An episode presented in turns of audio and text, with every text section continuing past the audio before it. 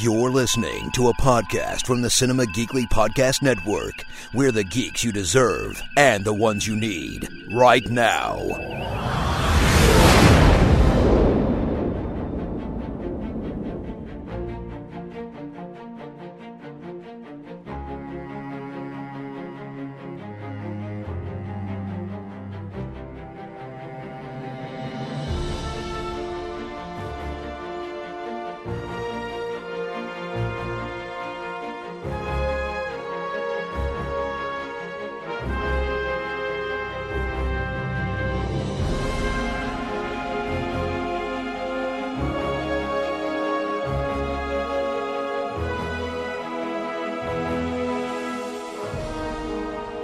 It's a brand new episode of I'm a Doctor, Not a Podcast, Cinema Geekly's Star Trek podcast. It is Anthony Lewis joined by Aurora Babaloo. Hello, Aurora. Hello, hello. And Fleet Admiral, the one man bridge crew, Ben Knight. Uh, uh, hello. I've arrived by shuttle this time rather than the usual transporter because, well, we're going Discovery, aren't we? Yeah, that's right. There's one. Actually, yeah. actually, there were not a lot of shuttles in this. No. People No. were traveling by transporter and by like a spacesuit. Like there's Yeah, spacewalks. just, just Not a lot of launching themselves into, into space. Yes. Yeah, yeah. lots of not a lot of shuttlecraft, which is weird. I thought there'd Yeah. be more shuttles, but uh, perhaps that CGI budget. You know, we don't, we can't, we can't have too many uh, flying objects on screen. Uh, so we are. Here, They didn't want to feel like they were ripping off the Orville. Perhaps, yeah, yeah, yeah. Uh, I, I can't actually. I'm going to talk about the Orville in a little bit. I've seen all of the episodes thus far and have opinions about it. I've Um, only seen one so far. But uh, oh, have you? Okay. Uh, but we're primarily here to talk about Star Trek Discovery, the first Star Trek television show in oh 12, 12 years. years. Yeah. 12 Yeah. years. Oh my goodness, since the uh, the end of Enterprise. And uh, we've we, oh so I, I guess we've talked about the show a couple of times on this particular podcast, mostly about uh, reactions to the trailers and bitching about the distribution methods, at least in the United States. Because Ben Ben gets to see this on Netflix, but or, or if you live in Canada, they air it on regular television in Canada as well. Uh, I don't know if it's actually on Canadian Netflix also, but I presume since they're showing it on television there, that the answer is no. But mm-hmm. if you live in the United States, it's behind a paywall, with the exception of the first episode. There, there's a lot of stuff to talk about with how this show was shown in the United States and the distribution method. And then there's a million other things because we are all Trekkies on this show that we'll mm-hmm. get a chance to discuss in depth and in detail. Some of it might not even be all that relevant to the show, but whatever, who cares? uh, but there's a ton of it to disseminate, so let's start getting to it. It is season one of Star Trek Discovery. It is episode one, part one of a two parter called The Vulcan Hello. Right off the bat, by the way, guys, I might be the only one, but I kind of miss them showing the episode title on the screen when the, when the Yeah. episodes start. That Yeah. was like that's like a staple of Star Trek. Every Star Trek did it. It's true. Yeah. I kind of miss it. Like uh, I forget what the episode titles are until I go onto the internet, and then I see that they have them. yeah, it's true. It's true, isn't it? And it, yeah. And as we will, and as I will note, uh, again, this is also something the Orville does. They put their episode titles on the screen. So I'm not saying one's Yeah. better than the other. I'm just saying. I can't. No, I didn't. I didn't even think about it, and now that you mentioned it, and now I'm kind of upset about it. Yeah, It's me just too. like a little. It's just a little thing that they used to do that I miss. It's just one of those things where they, you know, they just pop it on the screen. Tomorrow's yesterday or something. yeah. And Yeah. Uh, Maybe they'll start from episode three because they, I know they, they're saying one and two obviously aren't sort of yeah. part of the major Yeah. stories. so- Before we get diving into this, uh, the first thing we should mention is that these first two episodes are actually like a prologue to the actual series.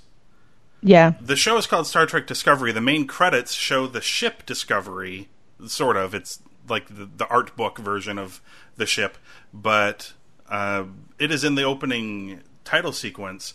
But we will not be seeing it until episode number three, Right. because this these two episodes serve as basically a prologue, a setup uh, for the rest of the show, which is one of the many ways this show is different from all previous iterations of Star Trek on television. But we will get to all of those things, I'm sure, shortly. So let's talk about episode one, The Vulcan Hello. Uh, I'm just going to read straight from the Wikipedia here so we can get right to the discussions uh, All right. much quicker. So uh, they completely ignore the actual opening, the cold open of this show, uh, which involves uh, uh, a Klingon we learn the name of later is T'Kuvma, who's talking to his, uh, I guess, his house. We're going to talk about Klingon houses too, uh, but his uh, his house of Klingons giving him uh, the, he's giving some sort of rousing speech to them, and then we also see uh, our our captain, who is not our main character, and there's going to be another captain later who is also not our main character. Uh, but our, our two characters, Philippa Georgiou and Michael Burnham, and they are on a like a desert planet. Or did they actually ever say the name of the planet? I don't think so. Maybe they've mentioned I it, I didn't catch it. but they're on a desert planet, and they're there uh, to basically be Starfleety. There's a, a drought going on for like uh, it'll be a drought that'll last for like 89 or 90 years, and they're like opening up a well essentially for uh, these alien creatures to uh, to continue to stay hydrated on. Uh, but that is sort of like the cold open. Uh, here is the episode as a whole. Uh, so we begin investigating a damaged satellite near a binary star system at the edge of Federation space. The crew members of the USS Shenzhou discover an object obscured from their sensors. At first, Officer Michael Burnham volunteers to investigate it. Uh, when she does, she uh, she finds an ancient carved vessel. She is then attacked by a Klingon in a spacesuit. Uh, this is, by the way, all happening in spacesuits, out in space. Uh, when trying to escape, she accidentally kills him. Uh, a group of Klingons mourn the death of their soldier, dubbed the Torchbearer, before the outcast Voq volunteers to take his place. The Klingons, led by Takuvna, T'Kuvma, reveal themselves in a cloakable ship. It's weird to read it like that. They reveal themselves in a cloakable ship. T'Kuvma preaches to his followers of the Federation's uh, attempts to usurp individuality from the Klingons and their culture, and plans to fulfill an ancient prophecy by uniting the 24 great Klingon houses, as was once done by Kahless.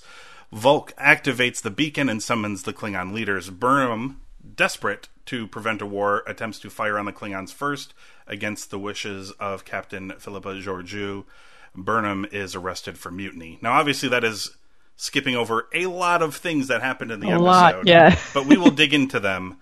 I'm going to start with Ben. What did you think of the Vulcan Hello? Uh, I mean, first of all, obviously, it goes without saying that any Star Trek, as we've covered before, uh, after 12 years Star Trek drought, um, was going to sort of have a degree of anticipation. My biggest concern about this, I think we've discussed it on this show before, was that it wouldn't um, it wouldn't sit right. Something would be so sort of jarring with it as to make it unenjoyable. I am thrilled to say that there was no such jarring in episode one. Um, and spoilers, it not in episode two either, uh, as far as I could see. Um, it, I think I think it was solid. I like the so the, the, the Klingons are the thing you've got to kind of address sort of square on, I suppose, with it. And I think when you discover the con, when you think about the context of who those Klingons are, particularly, um, they are uh, kind of well, they're, they're kind of extremist, uh, traditionalist um, Klingons, and what they appear to be wearing uh, supports that. I think. I think it's a sort of um, that they're they're in an ancient battleship. Uh, they are. Uh, wearing, I think, what's going to turn out to be not traditional Klingon clothing. I don't think the rest of the Klingons are going to be dressed in the same way as uh, the Klingons on uh, on that ship. I, I would imagine, um, and and I like. I mean, it, the, I don't know about you guys. I'm, I'm guessing. I mean, I, I know how you two feel about Star Trek, so I'm guessing you had the same buzz from these first two episodes as well. Any anyone in our position. Yeah. Yeah. I, I, I, I thought it was great. Um, I, I, the big surprise for me was um, I wasn't really sure whether I thought Michelle Yeoh was um, good casting, uh, and she was damn awesome casting. Oh, she was amazing. Especially by She- the end of the second she? episode, yeah. Yes. Yeah, and I know there's obviously a spoiler uh, issue regarding um, her, but uh, the I can't remember. Was it After Trek? Is that the name of the show that Yeah, the, it? the, Matt yeah. Show. Yeah, Yeah, which I have to say I couldn't really tolerate much of because he got on my wick a bit too much. But um, not Matt I Mira. yeah, uh, but they did cut to some. Uh, I think I think it was on that show. I can't remember where I saw it now. They cut to some sort of sort of release event type um, thing going on, and it was in Toronto at Pinewood, and she was present on set. Now, uh, that, I've seen a couple of other places where people have said that she is uh, on set. Still was last week or the week before when they were still filming. Yep. Um, and well, mm, we didn't see the issue happen in full. Anyway, just saying. Mm-hmm, mm-hmm. It's it's possible. I've I've also heard that she does appear throughout the rest of the season, but in flashback, Flashback. form. Because they, Yeah. if there's one thing I did glean from these shows that stuck out a lot is that this show likes to do flashbacks, at least in these Oh, two yeah. episodes. And if that's if that's anything, there will be there will be more flashbacks. Uh, Aurora, what did you think of the first episode? I love this so much. Now, do you love it so much that you're like, I'll get a CBS All Access Uh, I. I am going to get it. Yes. Awesome. That's how much I loved it. Um, I that cold open when um, they're walking through the that desert and she makes the the logo to Mm-hmm. Ah, signal yeah, the yeah, yeah. ship. Um, So I was, I was- worried. I, I was worried when I saw that in the trailer of like, boy, that seems kind of right. goofy and like what? Yeah. But yep. in the episode, it, it made perfect sense.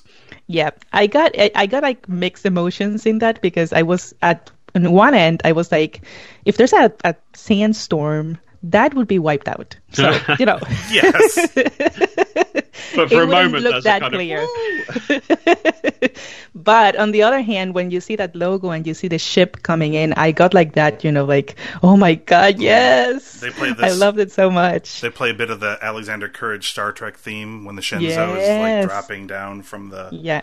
Yeah, that was awesome. I love everything. I love how the bridge looks. Mm-hmm. Um, it's beautiful. Um, every single person in uh, in the show I love. The acting was great. The special effects were awesome. I like the story. Everything. They just convinced me that I want to watch it. Yeah, Yeah. I was uh, really impressed with the visuals. Yes. Uh, with the exception of like maybe uh, one or two things, it, they really seems seems like they really broke the budget as far as visuals Yeah. go. Like it is very cinematic looking. Uh, well, let, for let- sure. if we can say about that. So I, I, I know we talked about this off air, but I um, generally we bought a new television to watch this show, which Yep. is kind of nuts. But there you go. Um, we've now bought a bit of uh, Blu-ray 4K discs of films that I never want to watch. But anyway, uh, the right. So it, on Netflix in the UK, it's being uh, streamed in 4K HDR, and which is kind of I guess the kind of maximum experience for it, and uh, it did not disappoint. So I've since seen uh, seen this in, in 1080 kind of regular streaming, and it still looks good. I mean, you know, it, it's it's it's aesthetically really well constructed, but in um, in its sort of you know s- settings to maximum, it is That's right, yeah. genuinely. Oh my God, I can't imagine, yeah. It, it's just breathtaking. Um, I would urge anyone watching it if you feel it. Or it, occasionally, I mean, this is a problem with a lot of modern televisions: is uh, Motion Plus or whatever the various different versions of interpolling are called on your different brands of TVs. But uh, if you turn that off uh, and just have it, have it or set it to minimum, um, watch this the way it was filmed, and it it, it is Yeah. just breathtaking. Yeah. Yep. I um before I talk about the episode real quick, I would like to note that we've been talking off and on about the problems, at least in the United States, about how it's being distributed. And when we heard that they were going to be showing the first episode on CBS proper, uh, I was like, "Oh, oh, cool, cool." Um, you know, like that's a good if you're going to try to entice people to sign up. That's Right. a, you know, that's a that's a that is a way to do it. Uh, what I did not realize was how intricately tied together these first two episodes are, and that they basically serve as an introduction to the actual series. And they Yeah. only showed part one on CBS, Ouch. Mm-hmm. and all of the craziness, all of like the really big stuff, happens in the second part. Yes. If you wanted to hook people, there's uh, th- this is a good episode, but this is a lot of just setup, and not a lot really happens. I know that Yeah. they're trying to entice people that are like that are feeling like, oh wait, I can't wait to see what happens next. But it didn't end on that big of a of a cliffhanger that I think that it, that it really made it work. I'm I'm also a little concerned about trying to reach a, like a more casual audience. Like this mm-hmm. was pretty heavy Star Trekky feeling right off the bat. So if I, I Yeah. think they had to do that. I, I do you know, I, Right. I was had a conversation with someone about this today because I think the real danger is that they did what um, J.J. Abrams did and say, well, let's try and cast on that wider right from the start, and then you know we'll throw in stuff that will keep the fans happy. Star Trek as a TV franchise is something you just can't do that to. I think if you if you pissed off the fan base um, from from the get go, it doesn't matter how good you made or how broad the appeal to the wider population might be. If without without that core fan base driving that forward, um, I think it would be toast. And if you look at the people who are involved in uh, in, in this show, they had the decent sense at CBS, I think, to uh, assemble a team of people who you, you've got a, a lot of modern sort of TV visionaries. You know, the, the guys who have you know dragged us into the uh, they call it the golden age of TV. Yeah. Uh, but you've also got um, you've got some hardcore Star Trek buds in there. I mean, you've got Yeah. Jonathan Frakes, we know, is directing some episodes and so on. Yep. Um, I, I think if they had dialed down the Star Trekness of this first episode, I- I think the critical reception would have been far, far harsher than Yeah. e- even if episode three sucks, which I don't anticipate it will. But even if it did, if they hadn't done this from the start, they would be crucified by midway through this season. Yeah. Um, I mean, this is this is also. I mean, it it was very Star Trekky, but it was also this is this whole show, at least in these first two episodes, and I get a feeling this will carry out throughout the rest of the season, is constructed like no other previous show. Um, it's. Uh, I mean, I'll, I'll wait until after the we talk about the second episode, but there's a lot of things that I'm kind of curious about at least at least as it pertains to my own hangups about Star Trek and I have readily admitted in the past that they are my hangups and they do not have to appease me but they're just things that my the way my brain is wired I f- have to ask these questions and I need to have them answered otherwise my brain will break. Uh, but we will we will I will I will touch on those in a bit. I really like this episode. I really my favorite scene is actually like there's two favorite scenes. One of them I I thought was kind of just felt like super Star Trekky to me, where they were looking at the the Klingon whatever it was the beacon, and they couldn't mm-hmm. really get a good view of it because it was obstructed, and they're like, "How do we get a good view of this thing?" And they're just like they use a, a an old telescope, which Yeah. I thought was like really cool. I was just like, that is so awesome that they're just using a telescope to try to see it. Um, that, that felt like shit that they would do in like Next Generation or something. I was about to say it felt Yeah. kind of Picard, didn't it? Yeah. Yeah, Yeah, that was like yeah. a kind of a Picardy moment for me. Uh, but I really liked the. Um, I kind of liked the looser. So I guess, I guess they had to they had like a tough task here. So we were we were told when we first meet these people that they have been a crew for at least since Michael Burnham joined them for seven Right. years. So these people have to be like the like the level of family and friendship that like TNG season seven had, uh, which I was fine with. By the way, you've noticed everybody was very familiar with one another, referring to each other by their first names a lot, uh, and th- and things like that. But I really liked them poking fun. So like uh, Saru, who is Doug Jones' character, uh, clearly has uh, they he butt heads with uh, Burnham frequently. And I love the little joke, a little the, like just a little funny moment they did where they kind of both agreed on something, Yeah. and Captain Georgiou's like, "Oh my god, they they agree on something. Mark it mark it in the in the log or whatever." He's like, "Yes, sir," marking the time and date, like entering it into the log, like that sort of stuff. I just I like those little tiny moments. Uh, those were all really cool. I've got a lot more to say about um, how the show looks, though, like the visual aesthetics and uh, the Klingons and things like that. But we'll talk about those after we kind of wrap up the second episode. Okay. Um, ben, do you have any final thoughts on the first episode, or would you like to give it a grade?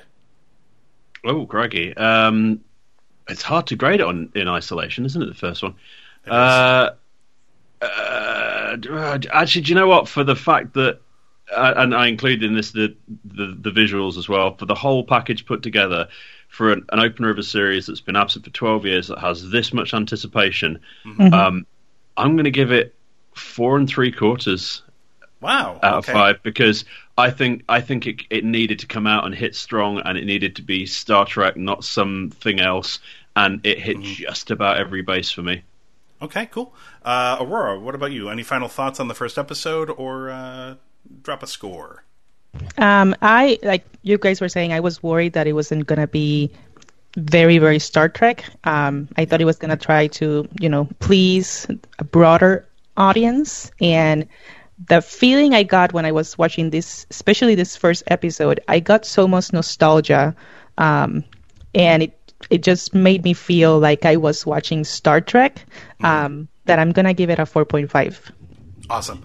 Okay, yeah. uh, before I drop the grade, I I, I want to ask: Did anybody see the uh, the picture that the uh, I don't know if it was the uh, like the the set team or somebody involved in the production dropped of some of the things in the books. Yeah, the books in Captain Georgiou's ready room. Yeah. Ben, what was seen it? them? Uh, okay, so yeah, so on the, on the bookshelf in the ready room there are uh, I can't remember how many many, but yeah, and each one of them was an episode title from either TNG or Aww. DS9 or the original series. It was very cool. Um, yeah, they were, and there was a bottle of um, Chateau Picard there as well, which yep. I'm I'm uh, I think people are, are accepting it is uh, as a joke rather than anything, you know, wibbly wobbly timey wimey. Um, mm. But yeah, it, it's just some nice little touches. Yeah, those but details. Feel, yeah.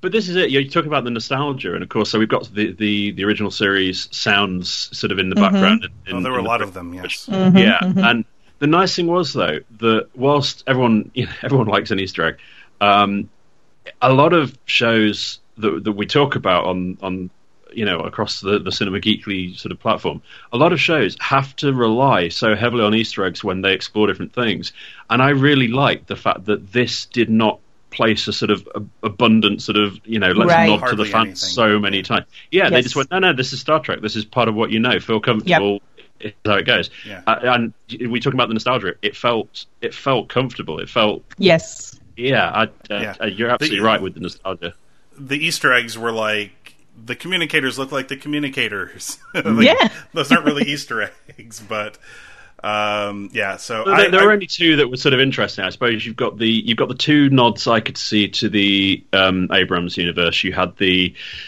um, the ubiquitous lens flare, although thankfully it was mercifully uh, sparingly used. Mm-hmm. Um, I, I, think it'll probably disappear during the course of this series as well. I, I suspect. Um, and the pods, uh, the learning pods on Vulcan. Uh, oh, I mean, yeah. We've seen we've seen a previous version of those. Um, yes. In Prime, haven't we? But these were very clearly modelled on the, mm-hmm. the, Abrams universe, and I, I, think that was more of a sort of nod in their direction than anything else. Um, and I, I, was I was okay with that. I did feel a little uncomfortable when I when I first saw it because I thought, oh no, please don't start ruining this.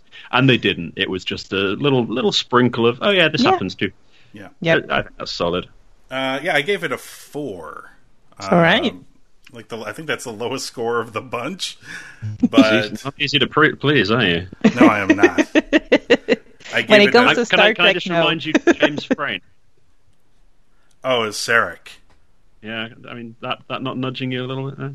No, actually, uh, believe it or not, I feel like maybe the show would be better if he wasn't in it. I was uh, I was not feeling his Sarek at all.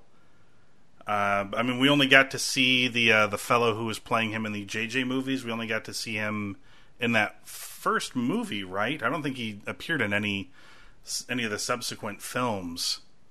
But mm, I preferred I preferred him to James Frain in these episodes. I mean, and obviously, you know, Mark Lenard is the definitive, but yeah, um, yeah. I just, I mean, I know he's in there to be like, you know, here's your link to TOS, although it doesn't really work that way. It's not like Sarek wasn't in like the J.J. Abrams movies either. Mm-hmm. Uh, we'll talk. We'll talk about how how my weird brain is working after we talk about the second episode. But uh, uh, before we do that, uh, we should thank the good people of ThinkGeek for sponsoring the show. And boy, do they have a very timely piece of merchandise that you can purchase right now. Uh, it is the Star Trek Discovery CBS All Access pin. Have you guys seen ads for this thing? Uh, they're basically they're basically selling a CBS All Access gift card. It's a twenty five dollar credit for CBS All Access, so that'll get you I don't know roughly four months, I'm guessing, of access uh, to CBS All Access, and it comes with a USS Shenzhou pin. Hmm. Um, hmm. So it's it's twenty nine ninety nine. You're getting a twenty five. Oh, it's quite nice. I've just looked at it. Yeah, all right. Yeah. That's that's nice. Uh, it's not bad. There's a million other Trek things though. If you're like screw CBS All Access, there's a million other amazing Star Trek things and uh, a million other amazing non Star Trek geeky things at ThinkGeek. And to get there, to shop, use our link cinemageekly.com slash ThinkGeek or go to cinemageekly.com and click the ThinkGeek link at the top of the page. Okay, let's. Can, can I just say that ThinkGeek uh, for fourteen dollars ninety nine uh, have the Star Trek Discovery insignia badges, um, yes. oh, including the including the new well new the the medical one. Um, and that is a really good price compared it to is. the official merchandise from uh, from CBS. Oh, yes. like the CBS store. yeah, well, CBS or uh, the licensed Star Trek stuff. So I, I bought yeah, yeah. the command uh, badge from, and it's I think it's the same one actually. Let's say, yeah, the two short field magnet one. Yeah, uh, I bought that from the Star Trek uh, exhibition in Blackpool, and it was twenty five pounds, I think. Mm-hmm. I can't remember. I, I, I, sent you a photo. I can't remember how much it was. I think it was twenty five pounds, uh, which is crazy expensive. Yes, um, it really, really is. I mean, that's. I mean, they are really good quality. They're you know really heavy duty. Um, you know, they're, they're, very impressive. And magnets with the sort of strength that you do think you probably don't want to wear them that close to where your heart is. Uh, but yeah, seriously, that can't be good for you. Uh, but yeah, I, I, felt uncomfortable buying that at uh, twenty four ninety nine uh, in the UK, whereas I would have felt considerably more comfortable buying it at fourteen dollars ninety nine in the US. So get to the yes. to Think Geek and find that because that's a lot better. cinemageekly.com slash thinkgeek. uh, all right, let's talk about Star Trek Discovery Season 1, Episode 2, called Battle at the Binary Stars. Uh, so the lighting of the beacon of Kahless has brought forth many, many Klingon ships, presumably 24, representing the 24 great houses. T'Kuvma convinces the majority of the Klingon leaders that he can lead them to victory over the Federation. As reinforcements for the Shenzhou arrive, Captain Georgiou offers to resolve the situation peacefully, but the Klingons immediately open fire. Starfleet Admiral Anderson arrives and again offers peace to the Klingons, but his ship is rammed by another cloaked Klingon vessel. Anderson has his ship self destruct, destroying the Klingon ship as well. Starfleet retreats, leaving the Klingons to collect their dead. In the remains of the Shenzhou, Burnham escapes her cell after uh, some encouragement, I guess, from Sarek. This mm-hmm. is a mm-hmm. new Vulcan thing we learned they could do. Yeah. Mm. Uh, she can.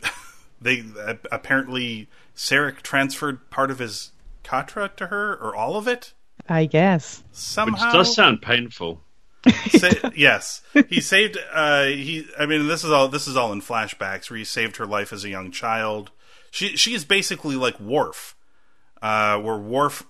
Worf's uh, family was killed by mm-hmm. Romulans, and he was raised by humans. Right.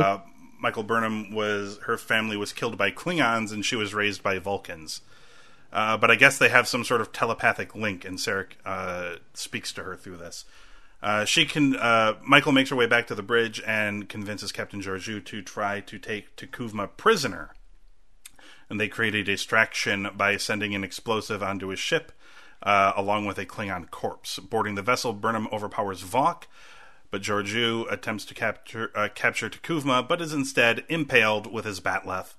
Uh, T'Kuvma is fatally shot by Burnham, who is transported to safety. Voq promises that T'Kuvma's legacy will live on, and Burnham is sentenced to life in prison for her mutiny. Uh, so that's a crazy way to end a show. Your main character is sentenced to life in prison. Star Trek. Fun. Eh, yeah. That'd be like amazing. Can you imagine? See if, you like, in 12 TNG years, dudes. That's what it says. Can you imagine if in TNG if Picard like the first Farpoint ended with his imprisonment? Well, Tom I Paris mean- uh, got locked up, didn't he? He was Tom Paris was locked up at the beginning of Voyager. I mean, it's Uh, a good cliffhanger, I guess. Mm-hmm. Yeah. Uh, Aurora, what did you think of the battle at the Binary Stars? Again, I loved it. I, I spent this whole episode just glued to my computer. Just, I couldn't look away. Like, I was just, I didn't want anybody to talk to me. I was just so into it. Um, and again, the special effects, amazing. Um, They did a everything. looked- huge space battle in the second episode. oh my God. And it looked awesome. Yeah, yeah. It did. um, it it was did. just amazing. Um, the only thing that you know, I I'm sad that the captain is dead. yeah, Especially, especially because I love her. She was so um, good. Yeah. She was so good. I I loved how you know because you have um this commander in uh Burnham Mm-hmm. that needs a captain like her. Mm. Um, yeah. I feel I feel like both of them complemented their personalities so well on camera that having her killed in the second episode is just like what I I want her to be there. So that will be my only thing. But hopefully the the the show continues in a way that doesn't make me miss her too much. But yeah, yeah, I love it. What about you, Ben? What did you make of the second episode? Right, I think that's a really good call about the dynamic between those two characters Yeah. because Michael Burnham could, could be, I think, left unchecked, she could be quite unlikable. Um, right. and she it's it's uh, you sort of run your mind back over um, uh, ranking officers in Star Trek canon, trying to think of someone else who would go well. And uh, yeah, I mean Michelle Yeoh, excellent bit of casting, excellent bit of writing. I mean, um, Georgiou is a, is a is a strong character as well.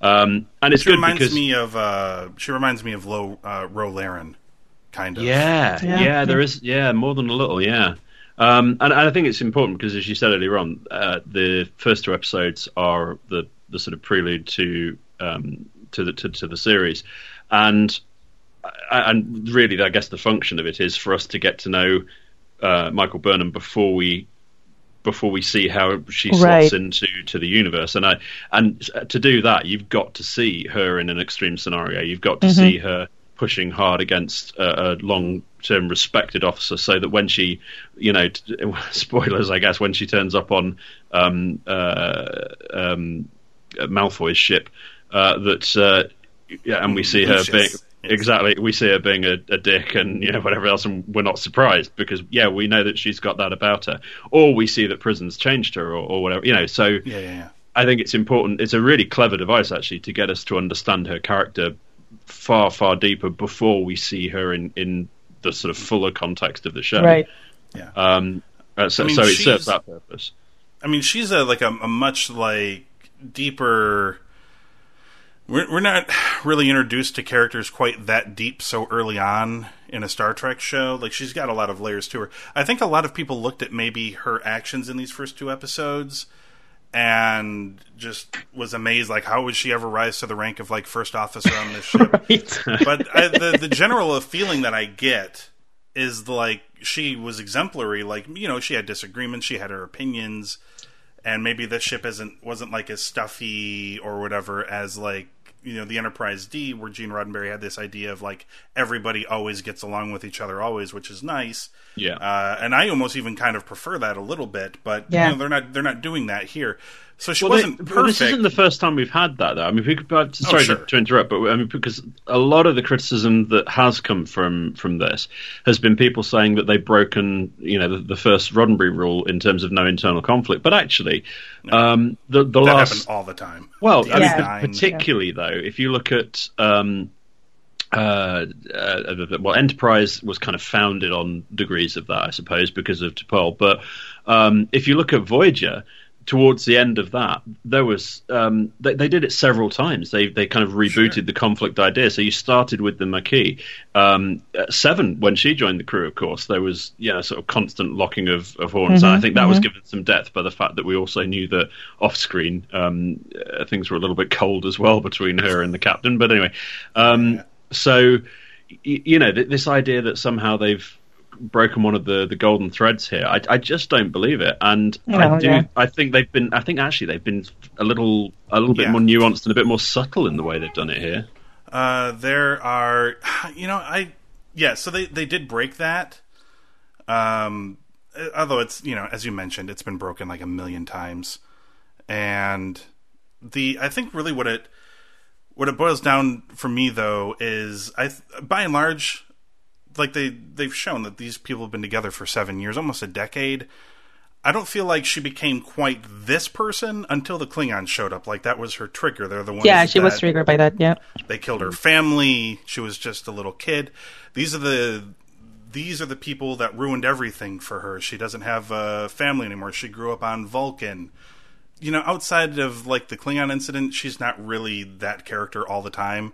I think a lot of people maybe took that away though uh, from mm-hmm. her because a lot of the a lot of the responses are she's an asshole. Uh, yeah.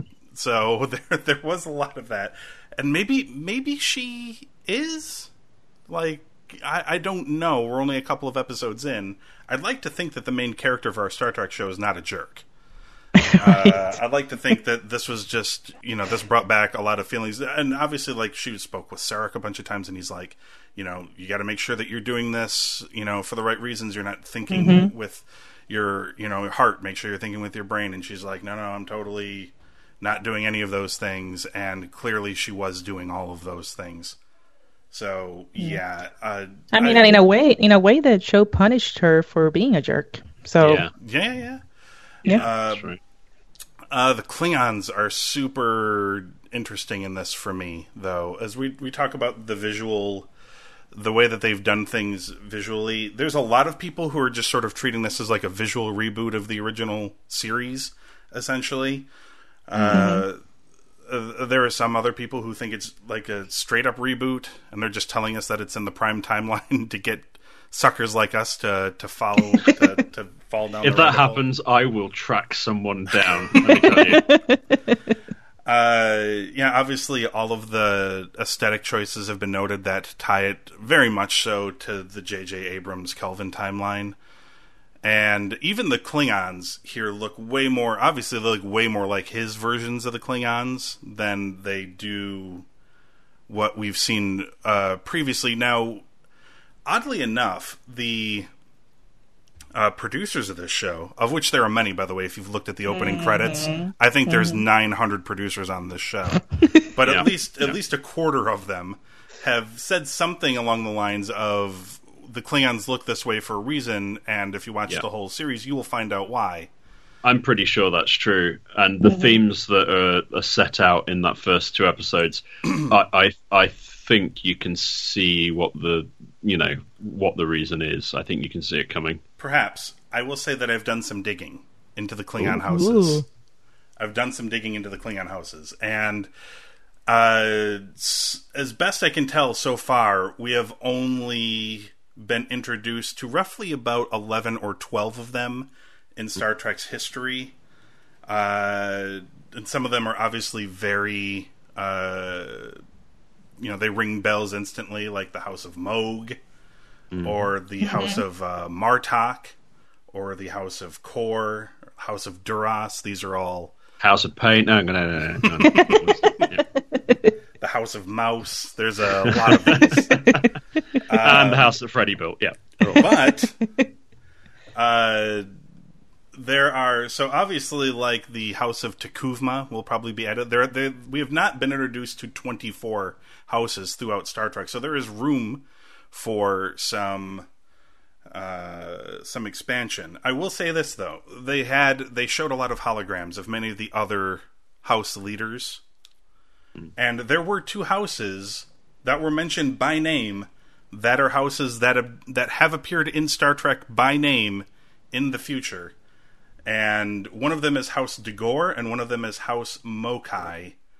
And House mm. D'Ghor was featured in Deep Space Nine. Uh, is anyone familiar with the episode "The House of Quark"? Yes. Yes, absolutely. Where, I love that episode.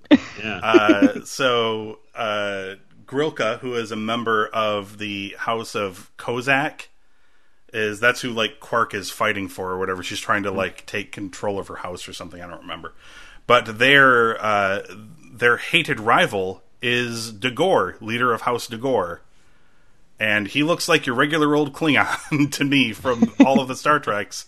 And the woman playing Dennas, who is the leader of House D'Ghor in this show, looks like all of the other Klingons that we've seen so far. Okay. She does not look like one of those Klingons that we've seen in Deep Space Nine. Uh, and House Mokai is actually only really reference. We don't actually see a member of House Mokai specifically, uh, but that is in the um, uh, the Voyager episode where the Hirogen put the crew through their uh, their tests on, on the yes. on the holodeck. And Janeway, Janeway is a Klingon and she says she is from House Mokai, and she looks like the Klingons we've seen as well. Uh, but that is a house that is mentioned in uh, in this episode of Discovery as well, and they all look like. I mean, so they all look a little bit different from one another. Um, there there are some like design differences between some of these Klingons, but they all relatively look very similar. They none of them have any hair. They all kind of have like kind of elongated heads a little bit. They're like way yeah. more alien looking uh, mm. than previous. I know they say it's going to be explained at some point, but I don't. I don't really know if it is. Uh, I, I, think they're doing a race stroke nationalism stroke populism thing, and yeah. I think that's going to be a sort of visual representation of it. Yeah. I, I, think you've got, um, you know, to to borrow from sort of J.K. Rowling's language. I reckon you're going to have um, effectively you know really strong talk about bloodlines and ethnicity mm-hmm. and race mm-hmm, and mm-hmm. yeah and, and I think what you've got there I think it's reflected in their costumes compared to again if you look carefully across some of those holograms um, n- not all Klingons are are in the same type of uh, clothing as the uh, the guys on this warship right. so um, I I really do think you've what we're seeing here is the kind of Klingon extremists um, on that ship because we don't.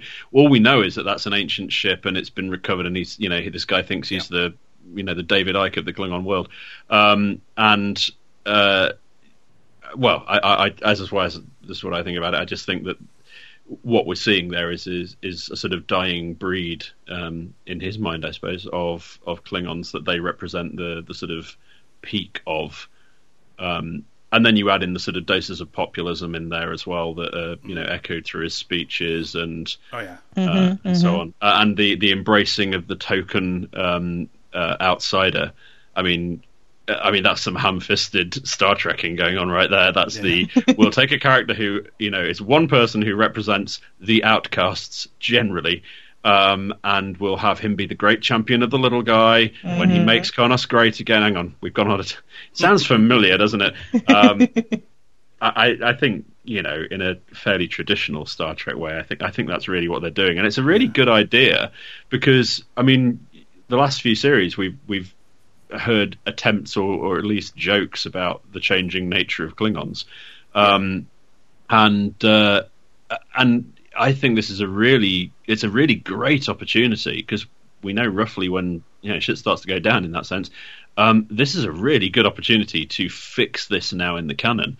Um, yeah. And I think ultimately that's going to be the the sort of legacy. I know it's really early to talk about what the leg- legacy of this um, series will be. Yeah. I think that may be it. For now, yeah. uh, for now, until things change, my mm. my brain gets less headaches if I just presume this is part of the Kelvin timeline. Uh, I haven't I haven't seen anything that, and there's very and, and believe as far as I can tell, there's actually very little they can actually do to tie this to like the the original timeline of Star Trek. There are like a few things that they could do, um, but there there's not many. Uh, there's I mean they could meet Captain Pike and Spock on the Enterprise, but we saw that in the Kelvin timeline. That was a thing that happened. Pike was And captain Kirk's dad, as we were saying earlier on. Yeah. Yeah. Right, right. If now, yeah, if George Kirk shows up, then that uh, you know explicitly ties it to the the prime timeline because at this point in the Kelvin timeline, George Kirk is dead. Right. I think they will. Um, so maybe maybe they will. Uh, the, otherwise, there are very little, uh, very few things they can actually do. And for me, it's just it's one of those things. My uh, it's just some mental block that I crave this continuity, and I know that it's not easy with Star Trek because there are a lot of um, continuity misses. Like there's you know there's a lot of small things that that when I watch through Star Trek that I just have to ignore. Like when they talked about in the original series fighting a war with the Romulans using nuclear weapons, uh, things Yeah. like that. I just have to ignore that they said those things. Uh, but those are small things like visual visual changes, like uh, like when they went from like the smooth. So for me, I never had the problem with like the smooth headed Klingons with uh, weird face paint on to the movie versions because I didn't start watching Star Trek until the you know the the movie Klingons or the next gen Klingons were the norm.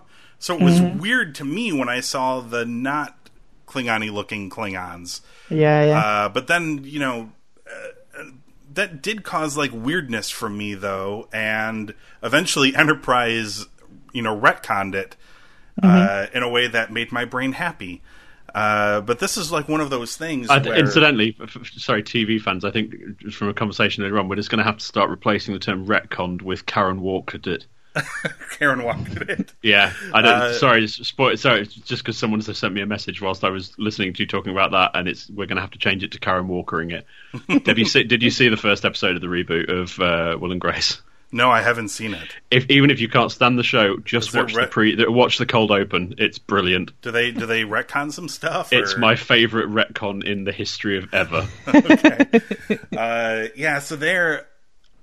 I mean, even if they, even if they explain away these Klingons, uh, they would have to do it in a way where by the end of the show they're all dead because they're never mentioned or seen or heard from or even referenced in any future iteration of the show. Like I know there's a lot of people, and I don't blame them, who are just like, yeah, I don't care as long as the stories seen- are good. Have you seen the photoshopped uh, thing that's kicking around of Hmm. what what if if you took um, I can't remember which one they did it to, uh, but they took one of the the new Klingons um, and basically added sort of the traditional Klingon hair. Um, and changed uniform a bit, and I bet you know that what? amazing. Well, I was going to say you could see that they're not a million miles off, and I have a feeling that that design might be deliberate. Um, again, we are looking at uh, all we've seen so far are sort of Klingons of high status um, who are at the the top of you know fairly traditional houses and everything else. Yes. I'm not sure. Again, you know, talking about the sort of perhaps whether it's uh, well the sort of populist um, side of this that they're clearly looking at. I wonder whether there's another whole section of Klingon society here which give us the link back to the Klingons that we know in later um, Yeah. Star Trek. Possibly. So I, I I don't think they're going to retcon these guys out of existence. I don't think there's going to be a major incident of any sort. Um, I just have a feeling what we're seeing here is. I wonder if it might be something to do with the breakdown of um, divides within Klingon society because we know very little about Klingon society other than That's what true. they became. Yeah, yeah, yeah. Um, so I wonder if there's something of that nature. Yep. See, that's always always optimistic when it comes to Star Trek. Yeah. Uh, so and and hey, there was not a lot of optimism in these two episodes. uh, when it, True, yeah. when it when I in the in the in the overall feeling. So, um, you know, so like other than other than that, like that's just like a brain breaking problem for me. Like my head just wants that connectivity, and I know other people just want good stories, and I don't blame them. I want them too, but I also kind of crave that connectivity for things to all make sense because I like to view Star Trek as one big story. But um, you know, again, that's a that's a me hang up, and not necessarily an everybody else hang up.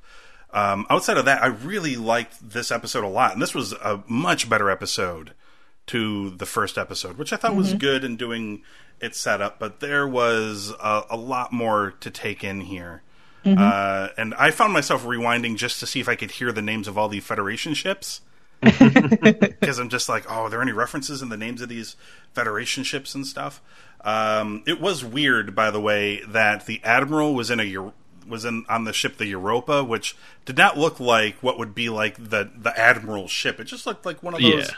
It looked like the Shenzhou, kind of actually. It looked like one of those lower level exploratory vessels. You'd think the admiral would have one of those big ass ships, like a Constitution Yeah. class. We didn't see any Constitution class ships, by the way No, uh, in that battle. I'm presume maybe I'm I'm guessing we will see one before the season is over. But I'm guessing that his ship was, you know, supposed to be pretty hardcore though, because it, you know when he turns up, it wasn't just oh, there's another ship. It was, uh, you know, here, here comes the cavalry. it's a and, save the Right. day with a tractor beam and all that stuff. yeah. Yeah, yeah. Anyone else shout at the TV? Use the grappler. Um, They've already Yeah. they've moved past grappling technology. apparently they have. Uh, but hey, it would have been useful there, huh? Although there is Um, some sort of grappling thing in the opening credits, which was There weird. is. Yeah, Yeah. Um, but yeah, I yeah, I, I think it was a bit weird what they did with his ship, if I'm honest. yeah. And there was, there, I mean, outside of some of the displays and things like that, there was really only one thing in this episode, uh, or the previous episode, that really felt like way more technologically advanced for its time period, at least in, within the bubble of the Star Trek universe. Hmm. And that was how great their holograms worked. Like they did the, remember in Deep Space Nine where they're like, we've got this new way of communicating, and it's like a full model hologram. Yeah. And they're like, "Oh my god, it's amazing!" But he can only really stand inside this circle. They've got Yeah. like a dude hologram who's like walking around. Yeah, He it's like a 360 hologram. He can. He had peripheral leaning- vision as well, which Yeah. was weird. yeah, leaning on leaning on chairs and tables. like what? When did this happen? This is all like you know uh, that's futuristic for us, obviously living in 2017, but for the Yeah. start in in the bubble of Star Trek, uh, it it was like that seems a little advanced for what we've been shown. Yep. But you know, like they stuck to the rest of it. Like they have uh, an android sort of on the bridge, but it's literally like uh, like a member of uh, I don't God, what's that? What's that French techno group? Ben, what's their Daft name? Punk. Daft Punk. Yeah, they literally have a member of Daft Punk on the bridge. Yeah, there is a touch of that about him. Yeah. I love. By the way, did you see when they went to Red Alert? He had like the old Red Alert signal from Yes. like the old Star Trek Yes. movies Yes. That was nice. on his visor. That was awesome. It would be nice if, if at one point they can make him like play music or something in the bridge. They did. Uh, there is a there when they is get a a, new ship and he describes it as better, faster, stronger. Yeah. there is a there is a clip from next week's show where they do mention the Beatles in next week's Yeah. episode. Uh, has anyone seen the clip? It's like uh, Burnham's on the Discovery, and she gets sent to engineering or whatever, and he's like, "I was told they were sending a Vulcan," and Yeah. she's like, "Well, technically, you know, I'm a human, but I was." Raised on Vulcan, and he's like, "Well, my dad plays in a Beatles cover band, but that doesn't make him John Lennon." yes. I'm like, Jesus. Uh, nice to see that the Beatles, though, live on in the 23rd century or whatever. Burn, burn. Yeah. It was a Burnham. Yeah. Uh, but yeah, that I so there's and that scene also that they showed had more humor in it uh, as well. But um, I'll, we'll I'll talk about humor after we're done talking about uh, Discovery here. But what would you give uh, Battle of the Binary Stars, Ben? Unless you have more to add. No, no, I'm good. Um, I, I'm going to give it the same score actually, uh, because I, I kind of view these two together. There, are, there, the only bit of jarring in this for me was the same thing you identified, which is the um, the new Vulcan skill, which uh, just it felt like a. I'm, I'm not going to use the term from the, from the other show, but it was a little bit of a convenient plot point to just you know move things along a bit Yeah. in a, yeah. and it just felt a little bit contrived. And I, it just seemed weird to me that there were, you know, other obvious ways of of dealing with that. And We have sort of seen something like that before during the Forge episodes of Enterprise, yeah, where Archer was carrying around the uh, the Katra of oh, I'm blanking on the Vulcan guy. I don't know why. You- um, you, know, the father of logic. yeah. What's his name? We'll edit know- it here and sound really cool because we all go, yeah, you mean him? Yeah. Uh, You know who I'm talking about. Like he would see like, but it would happen when he was dreaming or something. That's like right. he he Oh, would talk. yeah. He would, but he would talk to him. And in there. Spock So has he- been been a passenger as well, hasn't he? So I guess there's that. But but this of felt kind of different because he's still in existence and in corporeal form elsewhere. Um, Yeah, yeah. Yeah. Sort of yeah. telepathic projection. This was um, like their VoIP. This was like Vulcan voice over IP. Yeah, Mm-hmm. yeah. Uh, which I don't know. It just seemed a bit. It I mean, you know, seemed- ju- it seemed they could a have used, for example, voice over IP um, Yeah, had they seemed a- felt so inclined. It but seemed yeah, a I- bit much. Yeah, so that that jarred a bit, and it was the only thing really that kind of ever so slightly pulled me out of it. I thought, oh, that's new, but I don't understand why it's new. Um, nah, I didn't like it. Um, but no, other than that, yeah, I mean, so much happening in this, and the again, the aesthetic was just incredible. I do like the fact that they're not relying too heavily on the aesthetic either, because uh, whilst there are some glorious moments in it, I mean, the very first shot in the cold open, um, which Yeah. starts from you know zooming out from inside the pupil of, uh, of a Klingon. I mean, that's yeah, that's. I mean, that was that was pretty awesome for a start. Yeah, uh, yeah. But it, it would be easy, wouldn't it? Like so many shows, and dare I say, so many that Bryan Fuller has been involved in, um, to rely sort of too heavily on the aesthetic and, Yeah. and Yeah. not give too much thought to the rest of it. So, I, I had the pressure it occurred to me the pressure that these guys must have been over in making um, in making this must have been extraordinary because Yeah. I cannot think of. Um, I was going. to I mean, Doctor Who's probably the only other example, but then the audience for Doctor Who's far smaller. Uh, I can't think of another franchise where so many people uh, of a casual interest and an extreme interest over so many different iterations where different versions have been so important in different people's childhoods Yeah. and everything else. Yeah, it's not just like can't Star of another- Wars. Yeah. no, it, it really isn't. Um, I mean, it's it's Star Wars multiplied ten times over, and I, I do wonder when you look back at the history with Bryan Fuller and everything else um, over this. I do wonder really if the network just. I wonder if they actually made the right call and just said, you know what, you're making a Bryan Fuller show, and that's great, but we need it to be something different. We need it to not just be another Bryan Fuller show. I, th- I have a feeling that it might have been. I know we were all slightly raising an eyebrow at, at Bryan Fuller departing. I think maybe the network uh, got shot of him to have to make sure that they could carry on making Star Trek rather than making Bryan Fuller's vision of Star Trek. Right. I know it's a bit of a tangent from what I started talking about, but I mean, it's still. I mean, this is still very different from. This isn't. This appears, at least on its surface, to not be a, uh, an ensemble show. There is. There are obviously other cast members, but it appears to be focusing mostly on Sonequa Martin Green's character, mm. and you're also not focusing on the captain. You're focusing on the first officer. Although I'm not sure how she could become the first officer of this ship, given the situation she's in. But you know, Right. maybe, I don't know. We'll see. because lots and be- lots of people die in a war, and then they need someone who knows something about Klingons. I don't think I'm giving anything away when I say that. Yeah, yeah. Yeah, yeah. Maybe uh, maybe she becomes the captain by the end of the season. Like I'm not sure where they're headed, but so far it feels very di- like it to me. It feels like Deep Space Nine meets modern dramatic uh, storytelling. A la, Yeah. you know, a la Game of Thrones or Westworld or something like that. Um, with like big dashes of Deep Space Nine's tone uh, heaped on, and probably turned up even a, uh, a little bit as well. Here- Here's a question about the, the sort of so- continuity aspects of it. Um, is okay. So we've had we're obviously talking about the you know the evolution of, of the Klingon um, aesthetic and various other things you know to do with like for transporter aesthetic and all that sort of stuff. Incidentally, so glad they didn't use the Abrams style transporter. Um, so there's there's all of that.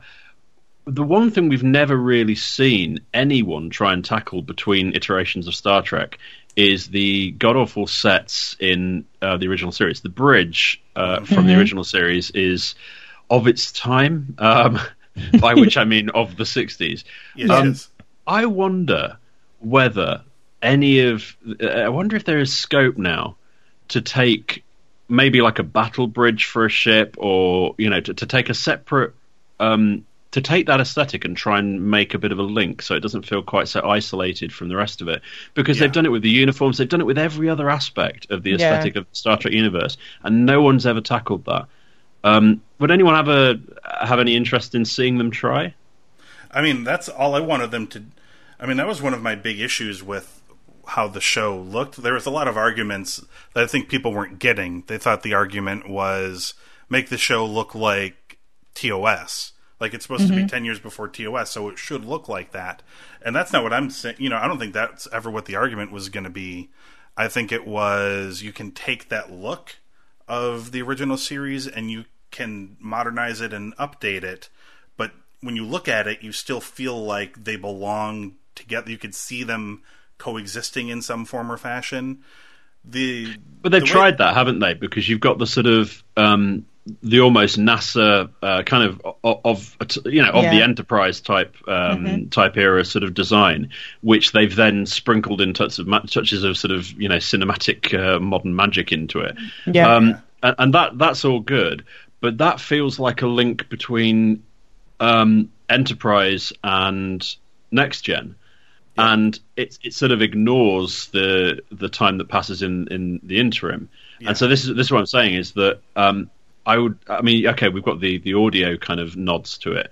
I'd quite like to see some of the slightly clunkier um, original series uh, technology on, on on board. I will say and this: I, have hmm. seen I've seen some of this in some of the clips for the upcoming um, Discover. In fact, like this next episode, I think like there are some shots of.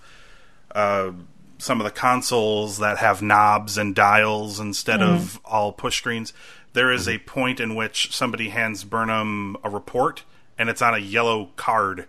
You know, kind nice. of like it's a little more clear looking. It looks like there's circuitry on it or something, but it's very similar to like the printout card that were just like big, you know, plastic yellow squares or whatever they were in the original series. But it's definitely like a nod to that. Like, here's a whole bunch of information on this disc thing, and they hand. Do you think they'll have the the navigation um, MapCon that uh, that was between the ensign stations, or something that's maybe. a nod a nod yeah. to that. That would, that would be quite a nice touch because actually, that when I saw the telescope in uh, in uh, these episodes, the first one wasn't it? Um, that's I don't know why that's what jumped into my mind is oh you know they they're still having the nods to uh, to sort of more traditional technology in that sense. And of course, in, in the original series, the nod to um, you know the bridge of, of ships was mm-hmm. you know this big navigational map thing in, in the, the floor between uh, between the navigation cons. Um, I'd quite like to see something like that. I, I don't want them to, you know, or, or, maybe you know, like the red alert just, sort of big yeah, block yeah. of perspex and stuff You're like just that. I'd, asking I'd, for like some of the small details from those yeah, design elements just, to kind of peek their way in. Nods to it just to make you think, okay, yeah, I, it, they're on their feels, way there. Mm-hmm. Yeah, yeah, mm-hmm. yeah. That would actually help me a lot as well. Like getting those little bits. I say it like I'm a patient in need of uh, like serve. I but I I kind of do. I kind of want like those little bits where at least my brain can be like, okay, well they're heading in that direction. Maybe they're yeah, heading. Yeah. You know, maybe they decide, you know, retro is cool. Let's go retro looking. Mm-hmm. Uh, but who knows? Uh, so that's like a. You said the same score for you, Ben. So it's four and three quarters. Uh, what about you, Aurora? What did you think of uh, score wise for Battle of the Binary Stars? Yeah, I have the same score from the, the that I gave to the first episode. I I love this episode as well. Um, I do think that you know, the, the thing that I enjoy the most about Star Trek in general is the ethical dilemmas that the episodes give. Yeah. Um, and even though we saw some of it in these two episodes, I think that they also, re- you know, we, we saw more action than mm-hmm. the actual ethical issues um, of space discovery. Um, so I hope that as the show continues, you know, they kind of lay down a little bit on on the action and focus more on that ethical uh, dilemma of just discovering new worlds because that's what I r- enjoy the most in Star Trek. So. Yeah. Uh, I went up in score. I gave this four and three quarters for Ooh. this episode. Yeah, I was very impressed by the by the second episode, and like I said, other than other than like my brain racking over what universe this really fits in, despite what the producers are saying, uh, outside of that, there were really good episodes with really interesting characters, and mm-hmm. I'm excited to see more. Uh, so before we roll off of this uh, here Star Trek podcast, I know Ben has only seen one episode of Orville Aurora. Have you seen any of it? Nope. I have seen. Okay, so I have watched the four episodes that have aired. I've been watching. I've been a regular watcher of it. Actually, I watched Mm-hmm. it uh, the two Sundays that they premiered in the United States, and then I followed it over to Thursday nights, where it's currently um, airing right now. So you just saw the pilot. Ben, Yeah, well, well, can I say that obviously living in the United Kingdom as I do, naturally, in order to watch it, I travelled to a place where I could watch it lawfully, um, uh, um, without in any way breaking any laws. Um, so when I did that, yeah, uh, I watched the, the. So I watched the first episode of it. I will probably watch uh, the remaining episodes that are available anyway, um, in a lawful place, uh, uh, shortly after this conversation, I imagine. Um, w- well, actually, I'm interested. What, what were your initial thoughts of it? Because we we've discussed being a little on edge about this, haven't we? Yeah. The, so the first episode, I mean, I, I should say this: the entire your entire viewing experience. I'm speaking to you, Aurora, and to mm-hmm. anyone else who has not watched the show. Entirely hinges on what you think about Seth MacFarlane and Seth MacFarlane's mm-hmm. humor. Mm-hmm. Um, f- uh, ben and I have both, uh, although I think Ben might be leaning more towards a fan of his humor than I am. I think we both say that it's kind of hit and miss sometimes, uh, depending on what he's doing. And that does that is not an exclusion for this show. There are hit and miss jokes. Yeah. There's some stuff that I have laughed so hard at, and there's some other things that I'm just kind of like, eh, I could do without. And and that's not even that's not even putting it in the context of it feels weird in a Star Trekky show to even do this kind of humor. They just kind of fell flat for me in general, um, and they they would have otherwise. Um, the first that being said, the first episode is the weakest of the four, I think. By Oh, really? Far, which is kind of a shame uh, that they start off with a weaker That, episode. that gives me a bit of hope, actually. Um, I mean, so I would not go into this if you want to see brand new, never seen before Star Trek episodes, because so far in these first four episodes, I they have borrowed very liberally from past Star Trek episodes. Yeah. This is kind of like a this is like a beginner's guide to Star Trek for people who've never watched it before. It is. Um, It, so- it's a Duplo brick for a uh, Lego fan. Yeah. yeah, yeah, yeah. if you're incredibly well versed in Star Trek, you will recognize plots very quickly uh, and kind of know where they're heading. However, that being said, uh, we talked. Aurora, you talked about nostalgia earlier. Uh, just seeing the the ship and hearing the Alexander Courage theme and it just hitting the nostalgia points. This show is 300% saturated in nostalgia. it is soaked in it. Uh, if you love 90s Star Trek, this show is all of those things. It is bright, uh, they're hopeful messages, moral dilemmas, ethical, you know, mishaps. The aesthetic is directly next generation. The aesthetic is pure next generation as far as like the bridge. Uh, the bridge isn't, doesn't look like the next gen bridge, but it looks like the guy who decorated the next gen bridge decorated this bridge. They had the same guy in. Yeah. Yeah. Yeah, yeah, they have the same guy. In, in fact, in a lot of ways, they do behind the scenes. A lot of the they've do. got like Braga and some of the other Star Trek veterans from the. Oddly enough, the, furn- the furniture of his ready room gets this discussion in the show as well. Rather weird. it does. It does. Um, there, there is actually less humor as the episodes have gone on. There's always humor, uh, but it's, It's is it not really just that this is Seth MacFarlane who loves? I mean, we know he's a massive Star Trek fan. Um, Yeah. Who you know got a little taste of Starfleet uniform, uh, courtesy of having the right friends, um, and has desperately always wanted to be in Star Trek, and so he's made his own goddamn Star Trek. I mean, it's, it's pretty much the deal. He, Yeah. it's like it's like Next Generation. If you took out this, any level of complexity, replaced it instead with um, the you know the script editor of Spaceballs and uh, Galaxy Quest, and uh, and then made the lead in any of the above Yeah. slightly more annoying. I mean, that's Yeah, I- that's basically what it is. Yeah, I will say I will say this. It is not. Uh, I think a lot of people took the wrong tack to this show. They thought it was going to be a spoof, like Galaxy yeah, Quest. yeah, it's not. Yeah, Um, but instead, I think they're really angling more towards it trying to be like MASH, which was a very serious show, but was also full of humor all the time. And it took them a while to get the balance right. But eventually, they struck a really good balance, and they managed to do humor in a really not humorous situation. If they also to balance turn- it with drama. if they manage to turn this into anything nearly as credible as MASH, I shall be astonished. Right, right. I mean, that's Uh, what he's. MASH that's is one of the all-time great shows in TV history. Agreed, and agreed. The Orville Is not. I mean, I'm I'm only one episode in, and uh, do you know what? Actually, what you're saying about them kind of dialing down the. I mean, uh, do you know what? I, I said to Alex halfway through watching this. I said, you know, we're halfway through episode one, and there's, you know, wow, no no, no dick jokes yet. Um, But I mean, oh, because there's- no, when they turned up at the space station, did you not expect it to appear, you know, cock and balls? Let's be honest. It was yeah, and they, and they don't do anything like that. Not with the design aesthetic, but No. the you know, and again, it's it's weird. It's like the the hum- like there's there's pop culture references and things like that. yes, yes. Um, but is there an alien that speaks like this? There is not. Oh, well, that's a good start as well, isn't it? There is a. I mean, like there's a there's a Beyonce joke in like the third episode. It's so weird to hear a Beyonce joke, but it made me laugh so hard. It's it's you've got like a character who's very um Bortus, who you n- would remember from the first episode. He's kind of like the Klingon of the crew, uh, from an all male species. Um, and it is actually from the third episode where him and his mate have a child, and it turns out to be a female and uh, females are only born on their planet once every 75 years and by law of their planet they are forced to undergo sex change operations to change their gender.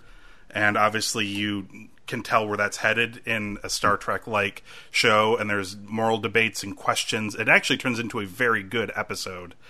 Um but Damn it, I'm going to have to actually watch the rest of this now. I was kind of Yeah. thinking I made it about- forget that it's there, but he is about to depart the he is about to depart the ship and he's like it's a culture on my planet you know before leaving to uh to provide a uh you know he he basically provides like a, a meaningful quote from one of their planet's authors or whatever right uh some sort of thing and he's like it's from this author who wrote this book or whatever. He's like now it is customary for you to share a similar quotation with you know some wise person from your planet.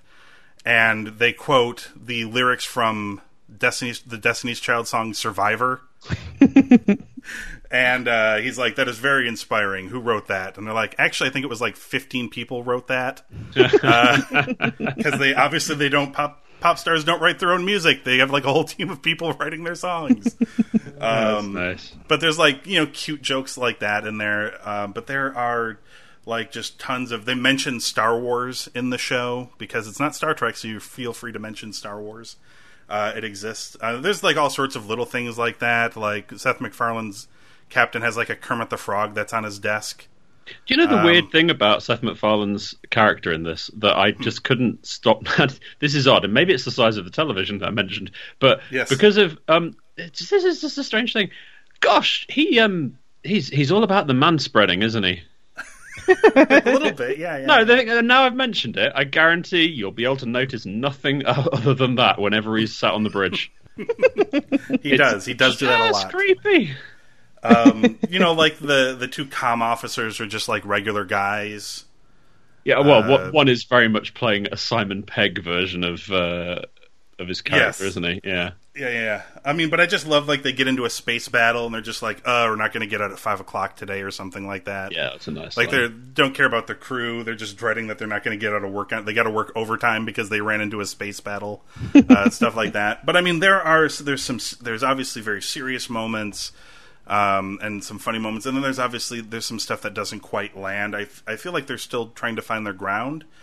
Uh, and like I said, the stories are very familiar if you've ever watched Star Trek. Um, I mean, obviously, there's also 700 episodes of Star Trek, so it's going to be difficult to do anything that hasn't been done yet. Star Trek Right. is the sci-fi equivalent of, uh, equivalent to Simpsons did it, isn't it? That's right. That's right. Yeah. Uh, but that being said, I think it's really good. Like, there's a lot to be had there. I mean, if you love Seth MacFarlane and Seth MacFarlane's humor, this is for you. And if you, Hang on, hang on. How many fourteen-year-olds are listening to this show? That's true. I feel like they should watch. I feel like they should watch this show, though. They will probably learn something good.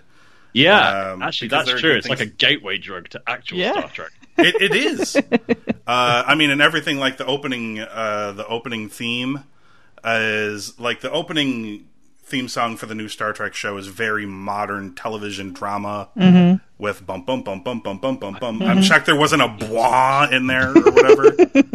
I'm shocked they didn't put that in there. Bubs, going for a whole dubstep thing. That'd be Yeah, yeah, yeah. Or, or, or like the Hans Zimmer Inception sound, like you know all that stuff that they put into things. nowadays. Wow, wow, wow, wow. Yeah, Yeah, yeah. Ah, I'm that's a shocked they have not.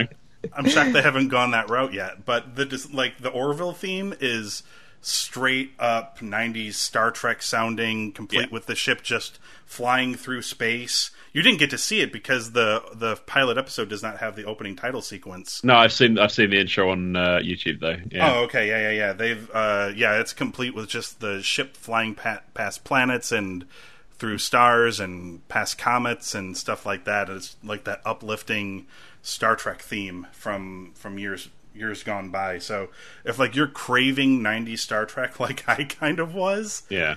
uh, it really it really like scratches an itch for sure. There, there's just there's some moments where you're just like, yeah, okay, that was not needed at all and felt kind of weird. But some of the other humor does land, and the episodes themselves, as far as like the actual plots of the episode, which are never directly affected by the comedy. The comedy always seems to be something that's happening in between the plot points. Um, they're, they're never directly affected by uh, the the comedy. Is the plot? So it's a. I would re- I would say four episodes in, I'm kind of in for the long haul for this season, and I'm curious to see where it goes. So far, I would say it's really good. I mean, I'm not going to try to compare it to Discovery because at this point they are kind of two different shows. Uh, this is like you know Star Trek going in a new direction while still being Star Trek, and this is you know revisiting um, you know old you know older Star Trek. Yeah. But um, it lo- and but and speaking of, we talked about how great Discovery looks. Orville also looks really good. Like they poured a bunch of money into that show. They really did. Yeah. Uh, it it also looks really nice. Uh, so yeah, I'm gonna now that we're now down to like one to one, I'm gonna keep watching Orville so we can talk about it on the next episode of the podcast. Uh, but we probably should wrap things up for this week. By the way, there are two episode titles uh, released for future episodes, and they are now getting into original series Star Trek levels of episode titling. Because, uh, you, you know, like there's like For the Earth is Hollow and I Have Touched the Sky was an episode title. episode four is called The Butcher's Knife Cares Not for the Lamb's Cry, is episode four. okay. So that is like straight out of like TOS. I think that's a isn't that a school. Klingon proverb? It does. replace uh, replace Lamb's Cry with Targ's Cry or Yeah. Human's Cry, perhaps. uh, but yeah, uh, that's the episode uh, for this week. Head on over to cinemageekly.com and check out the archives of I'm a Doctor, Not a Podcast. You can find us on iTunes and Google Play Music. I'm relatively certain you can just search for I'm a Doctor and then subscribe to the podcast that doesn't look like it has anything to do with medicine. uh, and that's us. Although next week we will be giving you um, uh, three handy tips for beating the seasonal flu. So join us for that. We are going to try to compete with those other podcasts, by the way. Yeah. Yeah, yeah. There's got to be some rankings. crossover there, huh? I, I don't. I don't know if I would listen to a pod, medical podcast that's titled "I Am a Doctor," though. No, seriously, I am a doctor. I I should say, podcast. having, having recently guested on uh, Opening Arguments, which is an American version of the, well, kind of, they call themselves an American version of the show that I used to do called North Pod Law. Um, they start their show with a disclaimer that includes the following line, which I'm going to use when we bring North Pod back, which is "Don't take legal advice from a podcast." I think the same may be true of medical advice. It's pretty sound advice. Yes. It is. I'm a doctor does sound like Dr. Nick from The Simpsons. That would be like the name of his podcast. or whichever, which is the production company that ends with the "not a doctor." Um, can't remember which one that is. Not actually a doctor. Yeah, Uh, uh, so for Ben Knight and Aurora Babalu, I'm Anthony Lewis. We'll be back next week with more Star Trek Season 1, Episode 3 of Star Trek Discovery called Context is for Kings.